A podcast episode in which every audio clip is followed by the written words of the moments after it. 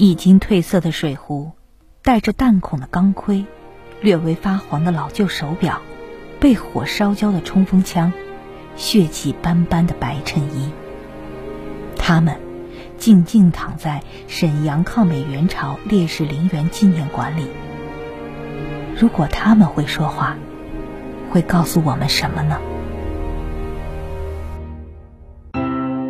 我是一块有年头的手表，我的主人叫张树山，他1941年参加革命工作，1948年加入中国共产党，一直在铁路系统工作。他是家里的独生子，生活规律，喜欢干净，性情温和，对待自己的孩子非常有耐心。他还写得一手好字，喜欢写日记，每天他都会把工作和生活上的点滴记录下来，一本本日记就存放在木头箱子里。为抗美援朝保家卫国，他说服了妻子报名赶赴前线车站，担任起了铁路运输线上重要一站朝鲜南道中平车站站长一职。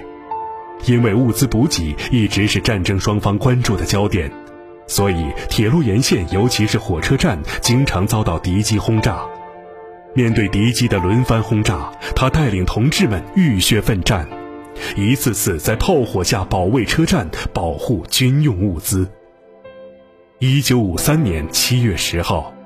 我的主人在抢救军用物资的时候又遭遇敌机轰炸，不幸牺牲，时年仅31岁。主人牺牲后，我被带回了祖国。烈士张树山的女儿张润英告诉我们，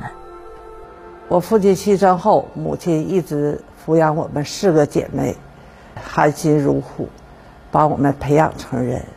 1970年呢，朝鲜代表团到沈阳来访问，当时接见了我母亲，赠送我母亲一个朝鲜人民军的纱巾，还有一个朝鲜的高丽水壶。